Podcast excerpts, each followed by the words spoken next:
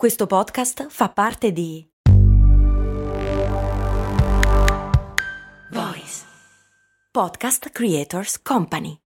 Sì, miei cari amici, pare proprio che la crisi finanziaria stia alla fine arrivando. Inflazione, guerre, pandemia hanno fatto crollare quei mercati finanziari che sembravano inarrestabili e inevitabilmente guardando le news siamo tutti un po' preoccupati e guardinghi, ma per una volta guardiamo al futuro con un po' di ottimismo, perché le crisi, viste nel modo giusto, sono anche il modo migliore per mettersi in gioco. Ne parliamo tra poco su Brandy, un piccolo spot e poi vi spiego che cosa intendo.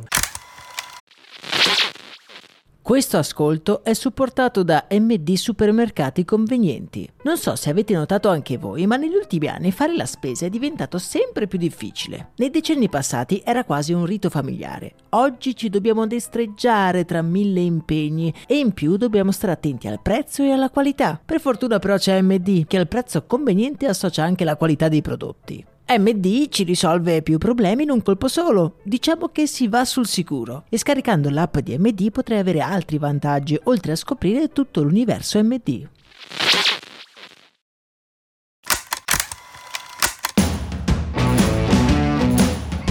Bentornati su Brandy, io sono Max Corona e credo di aver vissuto gran parte della mia vita in una situazione di crisi economica, non tanto personale ma quanto globale. Ad inizio anni 2000 un inconsapevole bambino di nome Max, che sarei io, è testimone della bolla passata alla storia come la dot com crash, una serie di eventi disastrosi che hanno fatto vacillare l'allora appena nata economia di internet.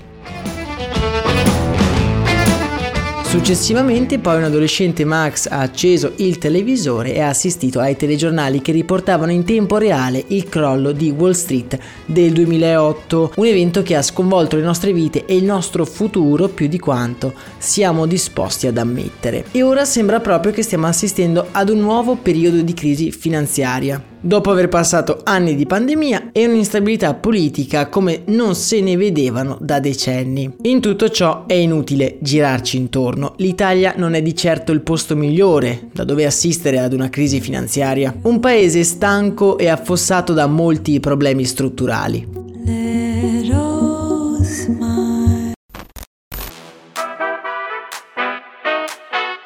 Ma dopo questo preambolo un pochino deprimente, voglio tenere fede alla mia promessa che vi ho fatto all'inizio di questo episodio. Oggi cerchiamo di vedere per quanto possibile uno spiraglio di ottimismo tra queste notizie così deprimenti. Basta disfattismo e guardiamo per una volta il futuro con ottimismo. Nella storia dell'umanità le crisi in generale e in particolare le crisi economiche si sono rilevate sì dei momenti drammatici, ma anche dei veri e propri motori per l'innovazione. A tal proposito, guardando indietro proprio alla crisi del 2008, mi è tornato in mente un articolo diventato ormai famoso, pubblicato all'indomani del crollo dei mercati da Paul Graham, fondatore del Y Incubator, un acceleratore e incubatore di startup che molti di voi conosceranno, nonché essere il più importante della Silicon Valley e quindi del mondo. Nell'articolo che vi lascio nel nostro canale Telegram, Paul scrive una lettera aperta a tutti quelli che vogliono lanciare una startup, ma come giustamente che sia, sono spaventati dalla situazione economica disastrosa. Paul sostiene che le crisi non hanno niente a che fare con il successo o con il fallimento di un'impresa. Certo le condizioni economiche possono influenzare le scelte dei fondatori, ma il vero ago della bilancia sono proprio le persone che compongono l'impresa. E il fatto di agire in un momento di crisi diminuisce da un lato la concorrenza e setta dei limiti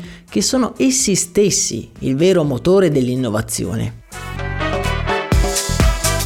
Innovare, infatti, non vuol dire creare una nuova tecnologia così dal nulla, ma semplicemente trovare delle nuove soluzioni. E se ci pensiamo non c'è momento migliore di quello in cui i problemi si moltiplicano per trovare nuove soluzioni. Senza contare che poi in momenti di crisi, e l'abbiamo visto anche recentemente, si velocizzano tutti quei processi che in tempi normali avrebbero avuto molte più difficoltà. Prendiamo le cure RNA, per esempio, quelle dei nostri vaccini anti-Covid. Saranno saranno uno dei temi principali dell'innovazione medica dei prossimi anni, cure che non avrebbero avuto sperimentazione se i processi non fossero stati velocizzati durante la pandemia. Oppure la transizione energetica, un drammatico shock come la guerra russo-ucraina ha portato il dibattito ad un contesto molto più concreto sulle energie rinnovabili piuttosto che qualche mese fa.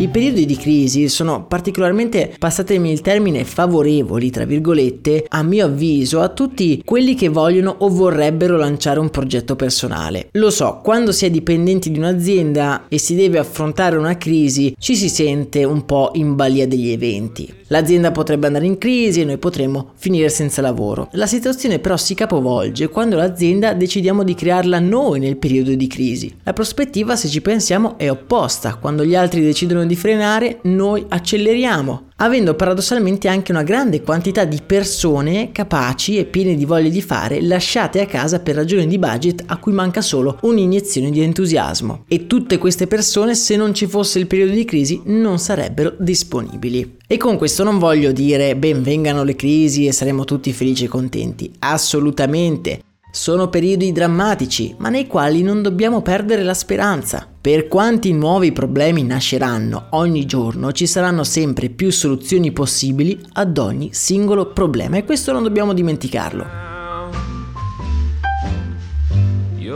Voglio concludere questo episodio un po' particolare con un ultimo pensiero. Secondo me è la parola crisi che ci fa tanta paura perché in crisi non è un astratto sistema finanziario, in crisi ci sono le nostre certezze e questo, come è giusto che sia, ci manda nel panico. Ma cosa succederebbe se invece di crisi economica la chiamassimo cambiamento economico? Il cambiamento forse alle volte ci infastidisce, ma di certo non ci spaventa così tanto. Cambiando abbiamo la possibilità di diventare migliori, mentre uscendo da una crisi ci si aspetta di tornare sempre quelli di prima. Ma se invece cogliessimo l'occasione per diventare un pochino meglio di prima, come la vedete?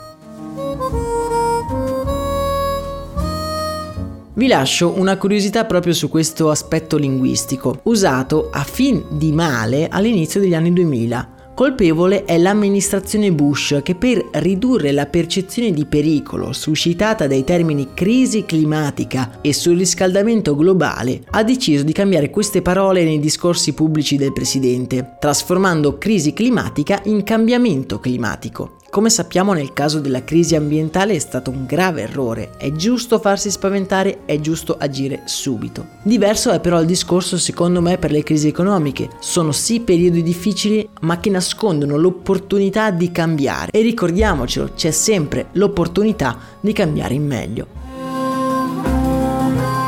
Spero davvero di non avervi annoiato in questo episodio un po' diverso, un po' parafilosofico e di ritrovarvi tutti qui anche domani con una nuova curiosità dal mondo del business. Augurandovi una buona giornata all'insegna del cambiamento positivo, io vi abbraccio forte. Un saluto da Max Corona.